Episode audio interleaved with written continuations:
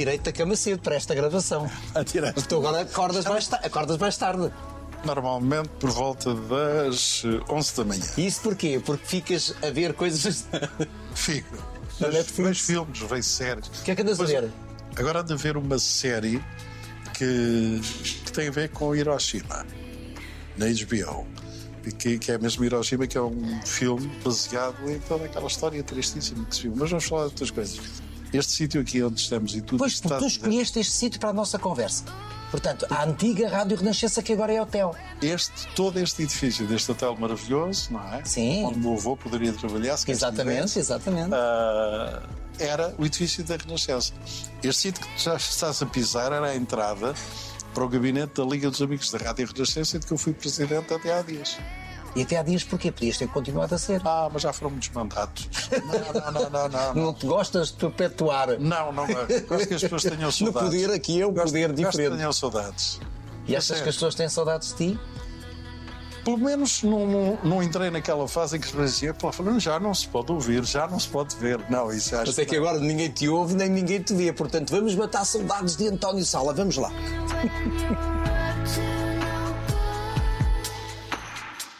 Vamos conversar, António? Ah, não tenho sabido fazer outra coisa ao longo da minha vida. É bem verdade, aliás, isto quase poderia ser a sala de conversas, o teu sala de conversas, É. que foi um programa onde tinhas o privilégio de conversar com o tempo. Eu sempre gostei, desde miúdo, sempre gostei muito de conversar. E é engraçado que eu só vim a descobrir que na comunicação, quer em rádio, quer em televisão, eh, o melhor para mim seria o conversar com as pessoas, eh, com uma história muito engraçada do Igreja Esqueira. Eu estava já há 10 anos a fazer rádio, não tinha uma forma personalizada de a fazer. Acima de tudo, o que é que eu queria fazer naquela altura? Queria ser famoso e queria imitar aquelas que eram as minhas referências até ali. E quem eram essas referências? Era o Artur Agostinho, era o, o- o Pedro Moutinho, a Dona Maria Leonor e Mulher de Pedro Moutinho? Exatamente, era, era a mulher de Pedro. E, e eu tentava isso. E há um dia um almoço com o Igreja Esqueiro, isto já estava na antena, atual antena 1, na altura era RDP1, e ele Portanto, disse uma Rádio Difusão muito- Portuguesa, sim. É, e ele disse uma coisa muito engraçada. Isso foi em 75 para aí. Uh, 76. Pois. E ele vai, uh, estávamos a almoçar e ele diz-me assim: Eu tenho um convite para lhe fazer. Eu quero que você fique a fazer o programa da manhã da antiga emissora nacional. Atenção, estamos a falar de um programa com um prestígio incrível, onde passaram os grandes craques da comunicação. E, e eu fiquei, e ele disse: Mas há uma coisa, eu quando venho a almoçar consigo, quando eu consigo, eu divirto-me muito. Porque acho que você é um bom conversador, é um tipo simpático. Eu gosto, gosto das suas conversas. Mas ao microfone, quando você toma a posse do locutor, você é um chato. E eu disse, então, e porquê é que me Tu está a fazias convidar? pose. E ele disse, eu convido. pose. Era, havia a modificação da voz, da maneira de falar. eh, Era aquela maneira também de se fazer Tipo, Era a rádio naquela altura. sim. Era muito a escola. Havia pouca gente que fosse igual a si própria e muito natural. Que, eh, quem eram as pessoas muito naturais nessa altura e dessa geração?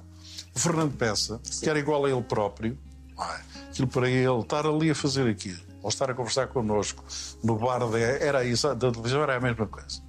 Ele disse-me, portanto, eu não quero o tipo chato no microfone, quero o sala dos almoços é comigo. E eu disse, ok, posso tentar. Na altura havia uma certa formalidade até no trato, não é? O programa começava e, as- e e os locutores, os locutores diziam, "Ah, estimados ouvintes, muito bom dia. Ou, Caros ouvintes, estimado rádio ouvinte, atenção, isto eu, eu não estou a E fazer. na televisão era estimado, estimado telespectador. Exatamente, e em televisão o fenómeno era o mesmo, Era. não é?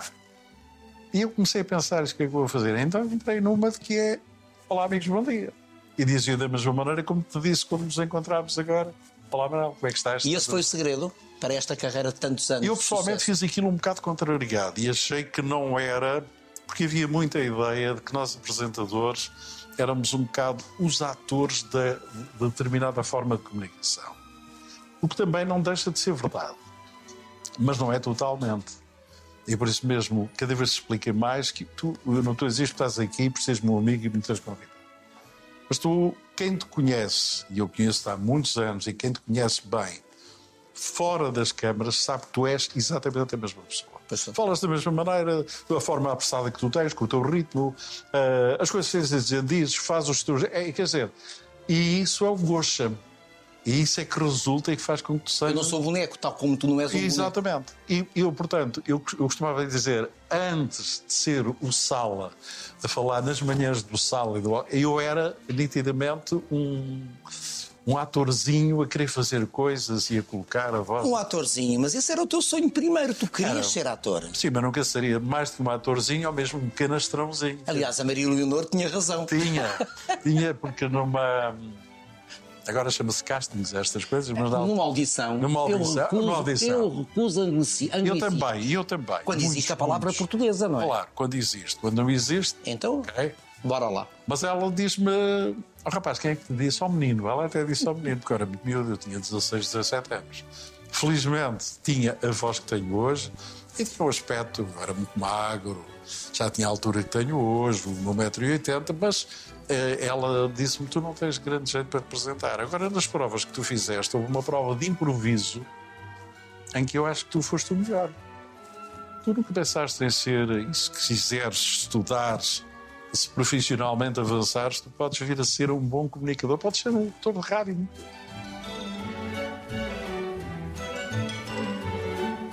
E eu não valorizei muito aquilo. E lembro-me que cheguei a casa e disse à minha mãe: Olha, contei com certa tristeza, sabe? Porque o sonho era o teatro. E disse-lhe: A dona Maria Leonor disse-me isto assim, assim, assim, assim. E a minha mãe olhou para mim e disse: Mas foi a dona Maria Leonor que te disse que podias ser. Tu és estúpido. Desculpa lá, o que é que está. Essa senhora é uma sumidade, é a maior locutora portuguesa viva. E seria, na altura, não tenho, e, e das maiores de sempre. Se ela te diz isso, é porque ela reconheceu alguma coisa. Vai por aí. E pronto, e eu. E a voz é essencial. A fazer rádio é. ah, ah, em rádio, é, mas já foi mais. Já foi mais. Ah, há pessoas, por exemplo, eu falei há bocado um dos meus gurus que era o Arturo Agostinho. O Arturo Agostinho era um comunicador espantoso, um relator desportivo Em espantoso. todas as áreas. em tudo. Um apresentador Não, de e também é espetáculo, ator. em televisão, E também é ah, ator. Nomeadamente até em grandes filmes de cinema português. Exatamente. E se me dissesse assim, vamos agora ser coerentes, o Arturo Agostinho tinha uma voz muito bonita. Não tinha. Ele tinha uma voz muito própria, um bocado Nasalada. até e tudo mais, mas há uma coisa que ele tinha, era ele. E era, nós todos somos substituíveis, mas nós todos somos um bocadinho inimitáveis. Isso é Não, e há grande... pessoas que são mais difíceis de substituir. Ah, claro. Foi o Charles Aznavour que me disse isto em relação à Amália, para quem escreveu. Que engraçado. Exatamente. eh, Um, um mês Não, depois e ele, ele tinha razão. Mas eu, quando estou a dizer se todos Mas somos mas eu entendo, eu é entendo. noutro sentido, quer dizer, o mundo continua sem nós. Sim. E a função que fazemos... Mas as também imitar o outro não é a solução. Não, não é. A verdade é realmente ser É. a pessoa própria, não é? É.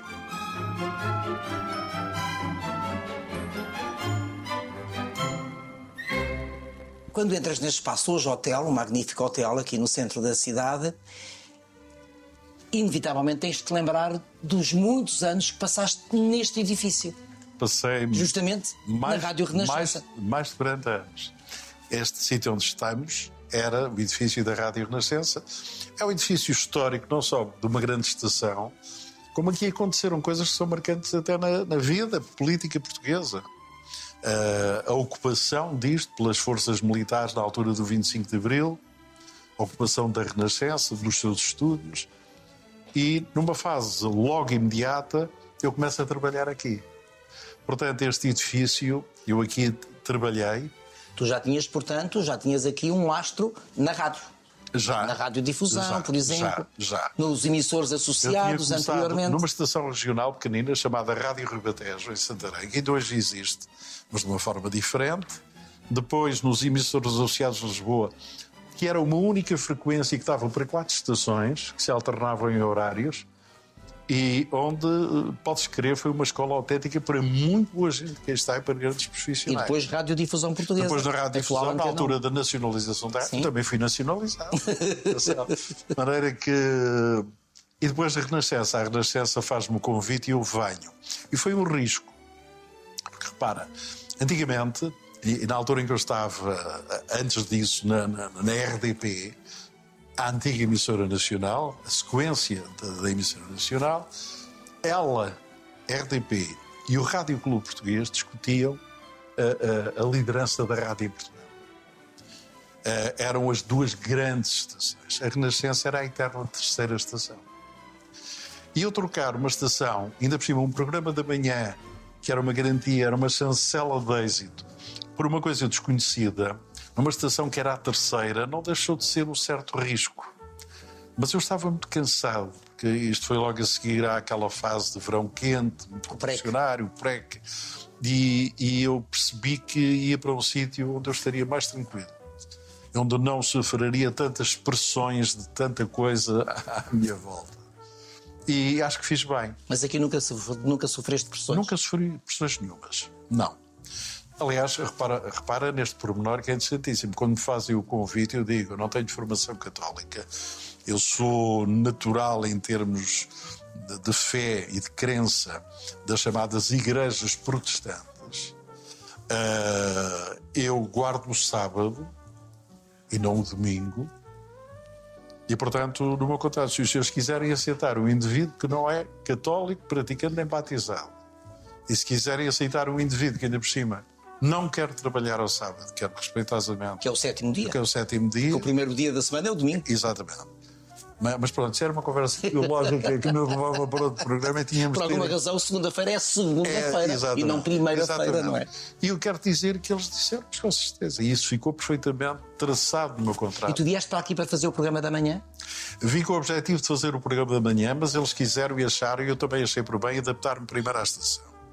E então, durante uns tempos, eu fiz. Eu fiz um programa semanal domingos de entrevistas e fiz pequenos programas e fazia a apresentação dos grandes espetáculos que a Renascença fazia. Fui-me ambientando, fui percebendo como é que a casa era e como é que eu poderia funcionar e a partir daí então é que passo para o programa da manhã, que na altura era feito pelo Fernando Almeida Exatamente. e também pela Olga, que se chamava Despertar às sete e meia e, e acaba por ficar apenas Despertar e o seu horário passa não das, a começar às sete e meia, mas às sete e depois alarga até às dez. E torna-se o programa mais popular da rádio em Portugal. A Rádio Renascença torna-se a primeira rádio escutada em Portugal. E quando entramos na década de 80, tu tornas-te a figura mais popular numa sondagem do Expresso, batendo aquele que habitualmente ganhava, que era Mário Soares. como é que a pessoa que queria ser famosa, porque há pouco começaste por dizer Sim. isso, como é que viveu tudo isto? Ah, Deslumbraste ou não? Eu nunca fui de grandes deslumbramentos. Mas podia ter acontecido. Podia ter acontecido. Não, não. Uh, claro que fiquei imensamente feliz. Não é? Essa noite eu lembro que fui para a cama e antes de adormecer. na noite que é do Expresso? Sim. Da sondagem. E eu levava o jornal na mão e à noite na cama a ler aquilo que eram umas lágrimas. E eu disse: Meu Deus, isto é impossível. E perguntas-me como é que eu reagi. Olha, e como é que eu explico isso na altura? Um amigo, um amigo meu, disse-me uma coisa muito engraçada. No dia a seguir, Tolstói diz assim: Olha, não admira muito que fiques à frente, porque ele tem de governar e passar impostos e coisas às pessoas. Tu não, só lhes dás coisas boas, alegrias, ofereces carro e comunicas com elas e ajudas a, a começar o dia da melhor maneira. É natural. Ou seja, um político é sempre uma figura, por melhor que seja, fantástico que seja, é sempre se calhar uma figura menos consensual e menos querida da população em geral do que tu, por exemplo. Mas o que é certo é que Mário Soares havia sido eleito em anos anteriores como a figura mais popular. Era, Portanto, tu bateste Mário Soares, o presidente Mário Não, Soares. Sabes, o, o, Respeito muito bonito. O, o, fenómeno, eu penso que passa por a transversalidade Sim. que o próprio programa tinha. E era o programa de companhia. Era. Transversal. Era, era, muito transversal. E eu reparava, quando eu começo a levar a rádio para a rua e a fazer espetáculos incríveis, aliás, estiveste presente. Eu e a Teresa, no é, Campo Pequeno? No Campo Pequeno, por exemplo, e às sete da manhã o Campo Pequeno não cabia mais ninguém, não é? É uma coisa incrível. E tu, se reparasses, estavam ali as famílias representadas. Ou seja, e o avô e a, mãe levava o filho. Portanto, mais que uma geração. Havia várias gerações presentes e eu penso que isso foi uma coisa maravilhosa. Claro que na altura, vamos lá ver, eu hoje tento raciocinar de uma maneira uh, sensata. Hoje um despertar teria o mesmo não, sucesso? Não, não teria. Até porque as coisas estão pulverizadas. Hoje a oferta é, é, é incrível. Uh, havia pessoas, por exemplo, que ouviam o programa, mas no fundo só lhes interessava um bocadinho do programa. Imaginemos que o repórter da história. O jogo da mala. Ou o jogo da mala, ou quaisquer outras rubricas que estavam uh, Jogo da mala. Ah, ainda sabes a cantiga. E como é que era o resto? Ah, não sei, só sei o jogo da mala. Jogo da mala.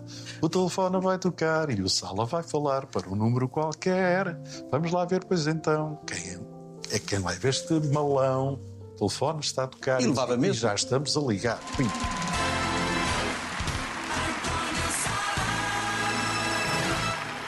Bem-vindos àquela que é a festa maior da Rádio Portuguesa, o nosso exportar ao vivo. E tu eras o homem da manhã ou passaste a ser um homem da manhã?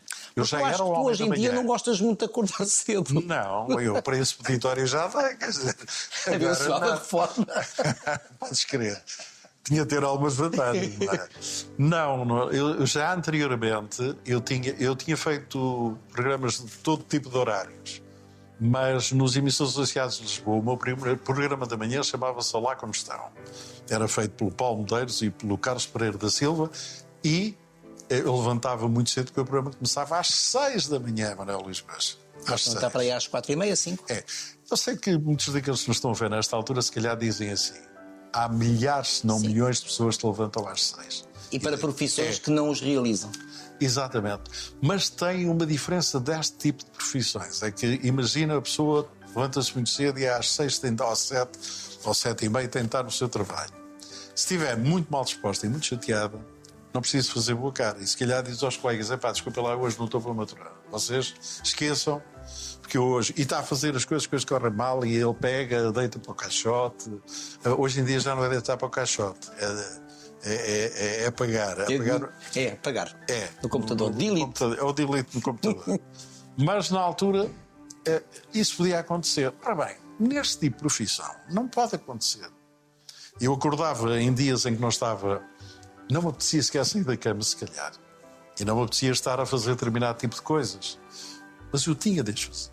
Eu tinha uma obrigação eh, profissional, pessoal, moral.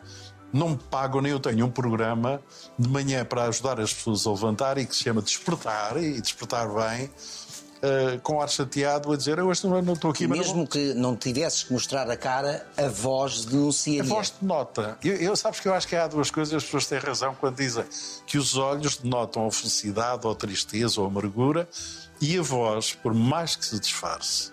Acho que há atores, e esses são os grandes atores, que conseguem. E eu conheci casos, e tu também com certeza, de atrizes e atores fabulosos em que tu viste no palco ah, e quando depois lhes vais dar um abraço no final, eh, ele está a chorar e as pessoas estão a chorar à volta dele, porque ele, antes de ter entrado em palco e de desempenhar o papel que ia desempenhar, soube que lhe faleceu alguém. Eu tive uma situação dessas aqui mesmo, no segundo andar, no dia em que morreu a pessoa que mais marcou a minha vida, que foi a minha avó. E eram oito e meia e eu tinha saído para ir buscar discos, que era mesmo ao lado, e a telefonista chegou e disse para a equipa, para o técnico e para a assistente, para a Luísa Espírito Santo, disse, não lhe digo nada agora, mas telefonou a mãe, a avó faleceu agora, digam-lhe só no fim do programa. E foi uma coisa muito difícil, muito, muito, muito complicada para mim. Como é que eu vou gerir esta hora e meia que falta? e achei que, que devia fazer o esforço. Mas cheguei ao fim do programa, quase a terminar, e eu percebi que a minha voz não deveria ter sido a mesma. E que as pessoas deviam achar que eu estava num dia muito desinspirado. E eu então, mesmo no final, não assisti a Partilhaste. isso e partilhei essa minha dor. A reação de muitos dos meus colegas foi que não o fizesse. E pá, não fizeste bem. Ah, isso é um estado de alma teu, pá, e estás a, a passar isso para o público. Mas tu sentiste que o devias fazer? Eu senti que o devia fazer. E vou-te dizer que isso foi fantástico. A reação das pessoas foi maravilhosa, percebes? Eu tenho e guardo ainda uma carta, já tenho contado isso, guardo uma carta de um. Na altura era cartas, não havia os e-mails, nem havia os SMS. Perdeu-se esse hábito. E, e recebi uma carta de um senhor a dizer: habitualmente ouço, mas não gosto de si. E hoje eh, modifiquei muito a opinião e tudo. Você, afinal, é muito mais humano que aquilo que eu pensava. E é uma pessoa. Peço-lhe desculpa por, durante tantos anos, não ter gostado muito de si. E aquilo tocou-me profundamente, percebes?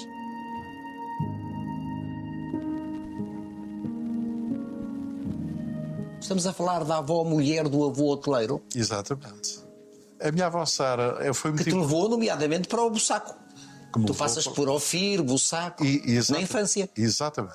passei por sítios maravilhosos e no saco passo por um sítio maravilhoso porque o meu avô chegou a ser o metro hotel do Palace Hotel do Que é maravilhoso. É uma coisa... Estilo Manuelino. É, é uma coisa lindíssima, uma coisa lindíssima. O meu avô e a minha avó foram muito marcantes porque eu, no fundo, a minha mãe trabalhava, a minha avó era dona de casa e, portanto, eu, em miúdo, passei toda a minha infância praticamente mais tempo com a minha avó do que com a minha mãe. Uh, depois a minha mãe vem trabalhar para Lisboa e eu ainda fico na aldeia, na Bairrada, em Vila Nova de Monsarros, entre o Luz e a Nadi, pertinho do Bussaco, e, e, a minha mãe ia lá, ia lá. Mas eu era, no dia a dia era a minha avó. Tanto que é engraçado, eu nunca chamei mãe à minha mãe. Ah, não? Não, a mãe eu chamava à minha avó. E o que é que chamavas à mãe? Chamava-lhe Casinha, porque ela era Carmen e eu, em pequenino, muito pequenino, quando comecei a tentar falar e a balbuciar as coisas, não sabia dizer. Car... Porque as pessoas chamavam Carminha, a Carminha, e eu dizia Casinha. ela era Carmen e, portanto, sempre foi Casinha, até, até me deixar.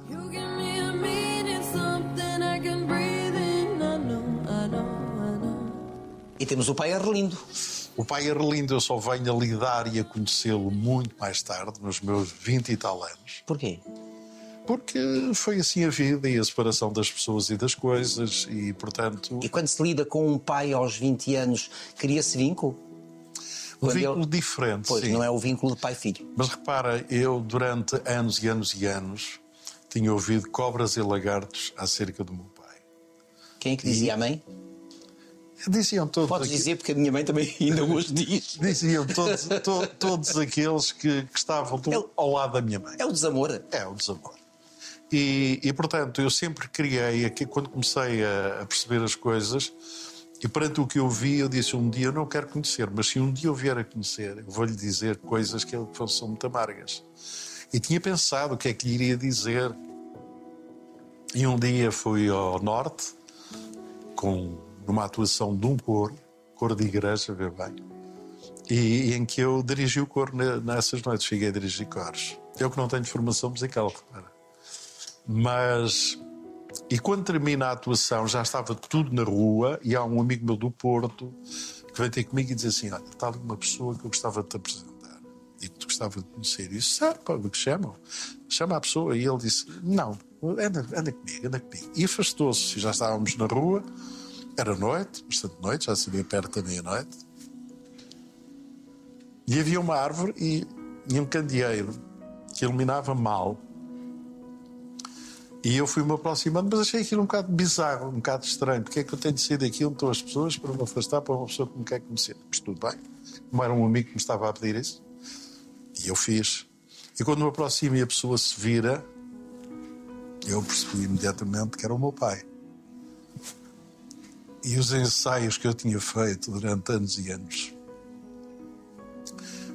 que diria isto e aquilo, ele sorri para mim, faz este gesto que eu estou a fazer, faz assim, aproxima-se e diz: Perdoa-me, meu filho. As barreiras caíram todas.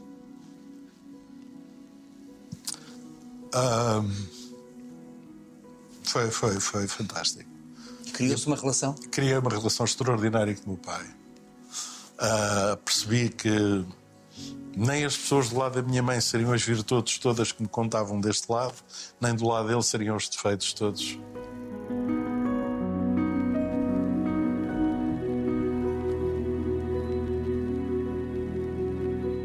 E eu acho que herdei muita coisa do meu pai. Por exemplo? Uh, o gosto pela música, o talento para tocar instrumentos sem ter formação. O meu pai construiu um piano um piano vertical, desde a origem, as madeiras, comprava os teclados, as coisas. Andou anos e anos e anos a fazer o piano e nunca mais acabava o piano. E houve uma altura em que eu falei com a esposa dele, mais tarde, a tia Maria, de quem eu gostava muito e gostava muito de mim. E disse: quando é que meu pai acaba o célebre piano? E ela disse uma coisa: disse, meu pai já estava na casa quase nos 80 nessa altura, um bocado menos. E ela disse-me: não o deixe acabar, deixe ver. Quando ele acabar o piano, ele vai-se embora. É a razão quase da motivação diária dele. E assim foi. De maneira que o meu pai tocava acordeão, o meu pai era, tinha uma voz doce, era uma pessoa muito meiga, fantástica e faleceu com Alzheimer, com um grande sofrimento. Felizmente que me deixou duas irmãs, uma faleceu, outra está viva, um beijinho no sete, querida Mana, temos uma ligação fantástica. Consegui ainda durante o tempo de vida do, da minha mãe e do meu pai, no Natal, reunir toda a família, toda a gente, toda a gente, com tudo, estou a dizer todas as pessoas, de um lado e do outro, no Natal. Portanto, o passado ficou esquecido. Completamente. Boa arrumado. Completamente. Estás muito agora a fazê-lo aqui recordar e. Está a ser bom? É, é. É, é bom. I'm waking up my mind. I'm just trying to kill the silence.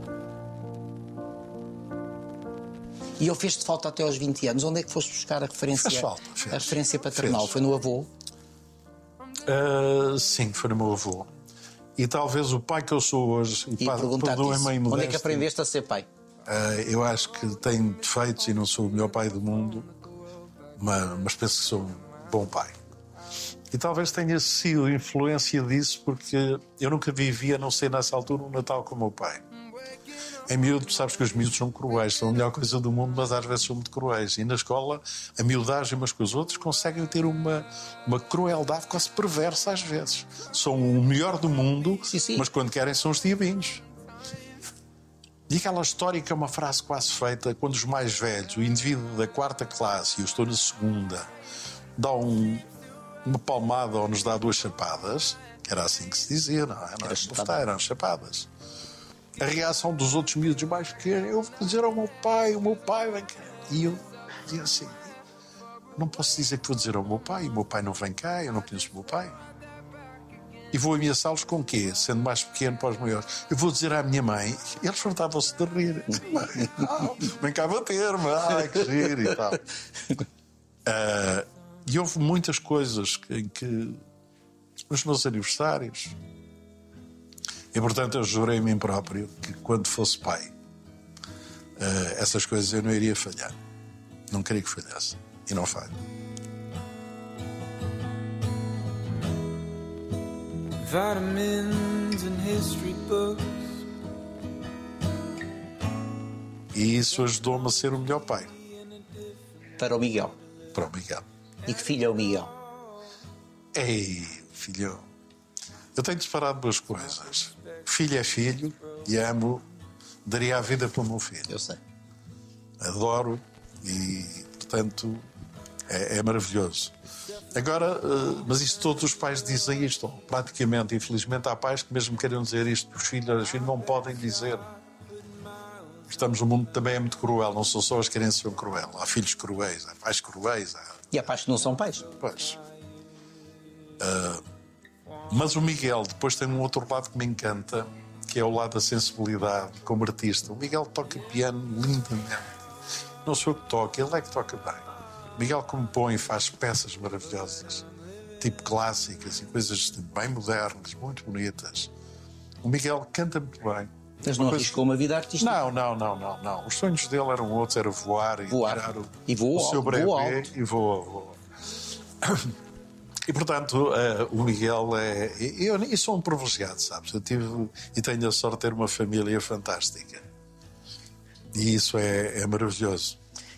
E em relação ao Miguel, já passaste aqui alguns sustos valentes e, portanto, deve ser muito complicado para um pai tão amantíssimo É, é, ser colocado perante a perspectiva Sabes de que que já- algo pode acontecer de grave com o filho. é. Eu já passei muito na vida em termos de saúde. Sim. Contigo próprio Comigo próprio e com o Miguel. e com o Miguel. O Miguel teve uma operação, ainda não há muito tempo, antes da pandemia começar, mesmo logo, eh, em que teve de ser operado ao coração. Um abraço daqui para o grande cirurgião, o Dr. Miguel Abcacis, que é fantástico. Eu sei. E é engraçado que eu, felizmente, só depois da operação, depois da cirurgia ter terminado, é que eu tive consciência de como é que aquilo era. Eles abrem, tiram o coração, ele fica ligado artificialmente, não o coração, o Miguel, como se fosse um coração que o faz viver durante a operação, as horas da operação, inúmeras, imensas. E depois pegam no coração e o coração é arrefecido. E então é trabalhado, aberto. Ainda bem que não soubeste isso. Pois, não, eu morria antes. Dava-me uma e eu acho que não, não, é horrível. Mesmo, mesmo pensando que é uma operação difícil, coração, peito aberto, tal, tal. Mas agora isto, não, isto ultrapassa todo o meu entendimento. E numa situação dessas, tu confias na ciência ou há algo mais a que te agarras, como por exemplo a fé? A fé é muito importante na vida, sabes? A fé é uma palavra pequenina, um monossílabo de só duas letrinhas, mas eh, ajuda-nos a, a acreditar nas coisas que não se vêem. Eh, aos sete anos, por exemplo, ou oito, eu olhava para pessoas muito mais velhas e eu dizia: quando eu chegar ali, eu vou saber tudo. Ele sabe tudo do mundo. E depois chega, chega a esta idade E? chega, e não sei nada. Uma vez uma velhota disse uma coisa muito engraçada. Uma senhora no IPO, há muitos, muitos anos, eu disse-lhe: Força, vá, a senhora ainda tem muito para viver. E ela disse: Não sei se tenho, mas olha, o que me assusta é que da vida nós sabemos muito pouco. E da morte não sabemos nada. Isto é verdade. Como é que encaras esse mistério da morte? Com Não tranquilidade ou não? Cada vez eh, que vou envelhecendo mais, com mais tranquilidade. Acima de tudo, o que eu fico e o que eu temo, gostaria de não sofrer, mas acima de tudo, o que eu temo é o vou deixar de viver. Não é viver estar vivo, é de viver as coisas, de viver viagens, de viver o amor que eu tenho pelos amigos, que eu tenho pela minha família, eh, que eu tenho pelas coisas belas. Eh, E, e isso eh, deixa-me. Portanto, até agora tu sentes que viveste, Ah, sim, não tenho dúvida. nenhuma. usufruindo em pleno tudo Tenho. aquilo que a vida. Sim, tudo que a vida dá. permitiu. E dificilmente, há às vezes, entramos naquela zona do balanço, quer dizer assim, coisas de que se arrepende, ou coisas que voltaria a fazer, ou coisas que não voltaria a fazer. Há algumas que eu não faria, se calhar, da mesma maneira, mas se me disseres assim, um arrependimento total e absoluto das coisas, não.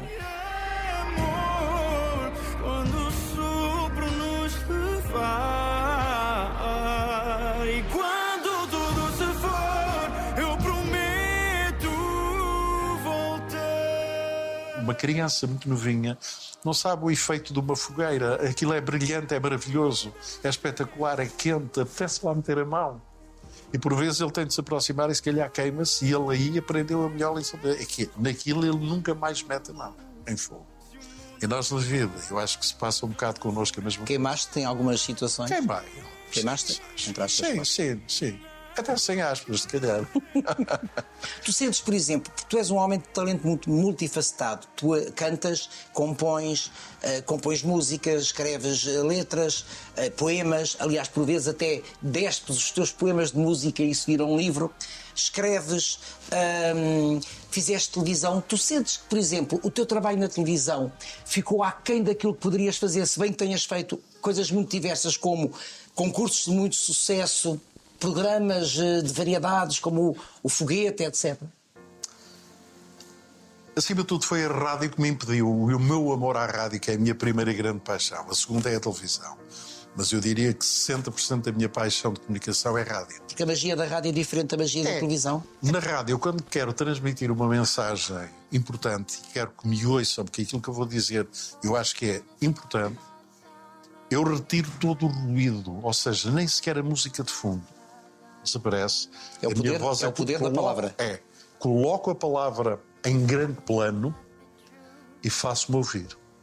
E eu sei que com isso, não sei se consegui o efeito que eu pretendia, mas plasticamente, sonoramente, ficou como eu acho que deve ser.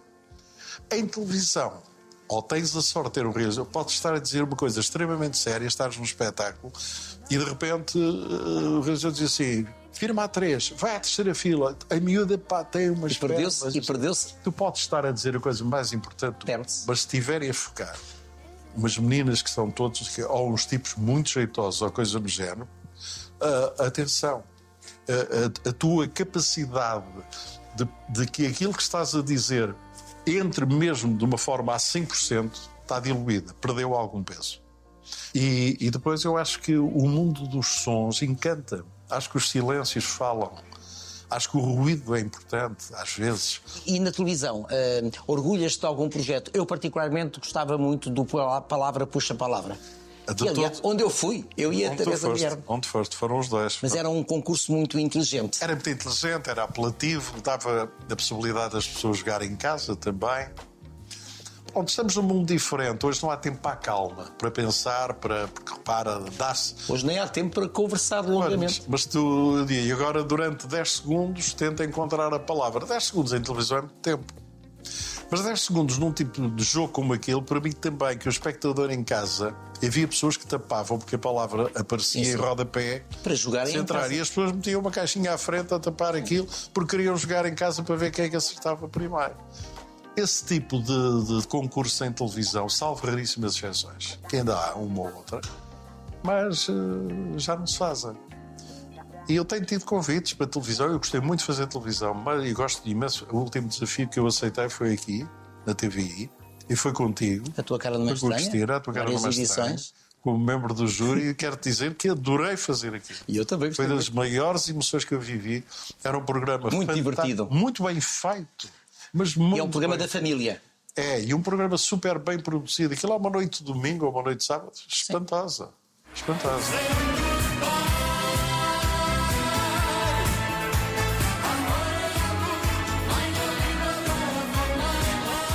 E tens saudades de fazer televisão ou não? Às vezes tenho uns ataques de saudades. E de fazer rádio, não? Engraçado. Eu, sou- eu não há um mês, um mês, para não dizer que é de 15 em 15 dias, que eu não sonho que estou a fazer uma emissão de rádio. Impressionante. E que acordo cansado, sabes? Às vezes porque as coisas não correm bem. Porque ainda andar a correr de lado para o outro, porque que horas e o convidado está atrasado. Mas de uma realidade tão grande que eu acordo e digo assim: "Uf, ainda bem que foi um sonho. Cansei-me. Isto foi uma noite de trabalho. Mas faz sentido para uma pessoa que está na plena posse das suas faculdades como tu, estar afastado do mundo da comunicação. Para mim faz. Tu poderias ser um Fernando Peça, por exemplo, que trabalhou até ao último dia. Ah, Mas, Mas para eh, ti faz sentido estar parado? Parado neste sentido, não é? Porque tu continuas. Eu venho, continuas eu venho à televisão, estou agora aqui com é diferente. Maravilha. Tu, tu continuas a compor, por exemplo, continuas a fazer Eu- canções para muitos artistas. Ah, Agora eu escrevo mais, para já, agora faço as coisas separadamente. Poesia é poesia, versos são versos, ah, Letras são letras. letras são letras e música é música. Tenho composto muita coisa, mas são instrumentais, apenas instrumentais. Como é que um jovem de 11 anos compõe a sua primeira canção chamada A Sereia? Ah, sabes, isso, tu fazes os trabalhos de casa. Então? É aquilo que eu digo, tu és um grande. Não, não, és um isto é, isto é da nossa escola. É. Mas é isso é que dá gozo. É, Descobrir claro coisas da pessoa com quem vamos conversar é que me dá imenso gozo. A sereia aos 11 anos. É. Repara a fantasia, ainda me lembro do poema, sabes? Como é que era? Eu fui ao fundo do mar para matar-me a dor, mas até a sereia a cantar e a dançar me disse que no mar há o amor. Ficando, fiquei olhando os seus olhos, pensando como era bom amar uma sereia tão linda e com olhos da cor do luar. Sereia, não me fascines. Sereia, não quero amar um alguém como tu que só vive no fundo do mar. Mas sereia, se fosses minha, só minha para te amar, tu irias comigo para uma ilha encantada onde nunca ninguém te fosse roubar. É espantoso. Com 11 anos. É, é as idades em que se começam a ter as primeiras paixonetas, em que uma pessoa se apaixona por professora primária, que é para nós é a mulher mais bonita do mundo e é lindíssimo. Porque era muito jovem também. A Elizabeth é a tua sereia? Ah, não, eu não a roubei para uma ilha encantada onde nunca ninguém a fosse roubar. Mas ninguém te Ela roubou. tem- Ah, Ninguém mas- te roubou e já lá vão não sei quantos anos. Qualidades não lhe faltam para que pudesse ser roubada. Exatamente. É, mas acima de tudo, Tu conheces a Elizabeth nos Maranata. Não, eu conhecia Não? antes ainda dos Maranata. Antes dos Maranata. Ah, mas sabes que o, o conseguir e sermos pessoas que conseguimos coabitar e ter e em família estar bem é perceber que, que temos ter tolerância. Ela tem uma tolerância imensa. Não deve ser fácil ser mulher de António Não, Sola, não é? não é, Não não. é agora, eu digo. Ah, não, no passado. No passado. Não, não era, não era de todo. Ah, eu hoje tenho consciência disso e posso dizer, na altura ficava mal dizer isso. Mas não. E, e ter muita tolerância e ajudar-nos muito mutuamente quando um cai e outro cai.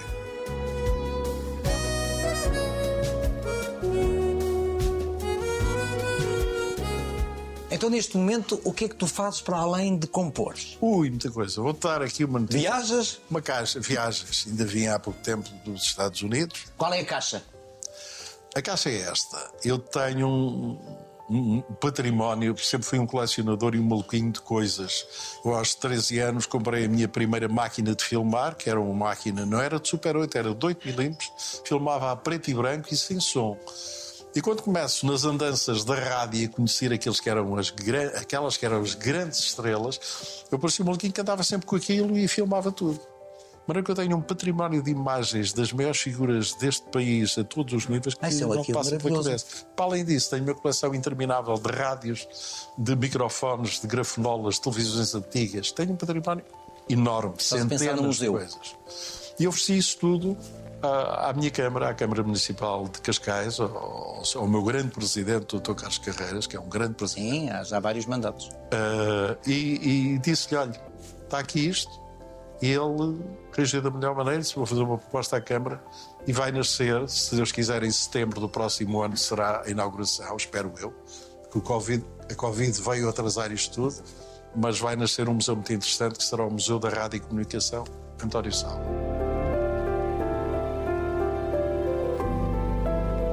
Vai ser contada a história da rádio e da televisão em Portugal, total, desde os primórdios até ao futuro, com salas interativas para os jovens, com muita coisa. Vai ser um excelente, um excelente museu.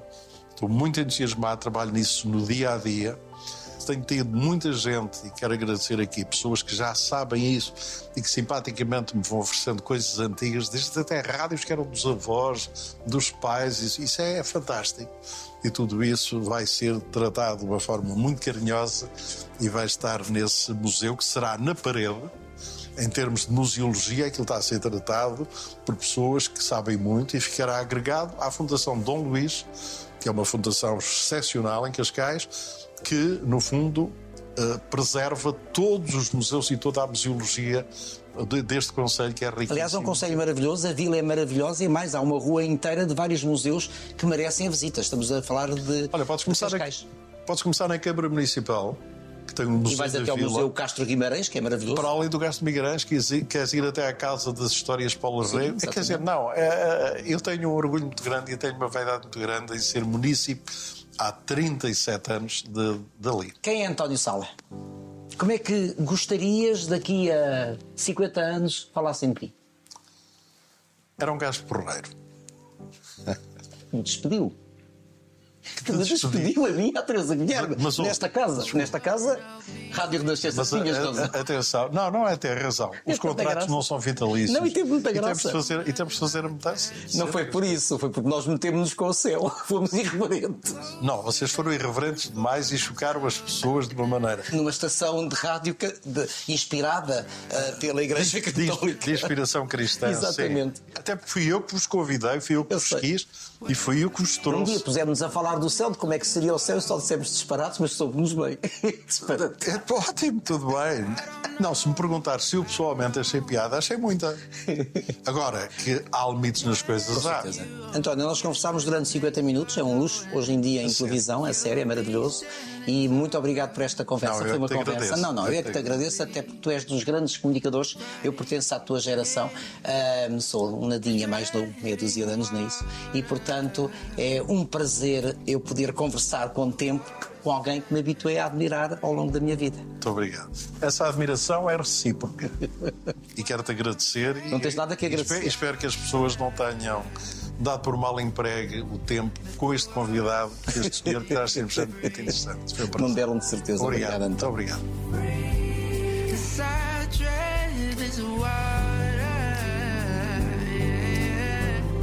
The water set me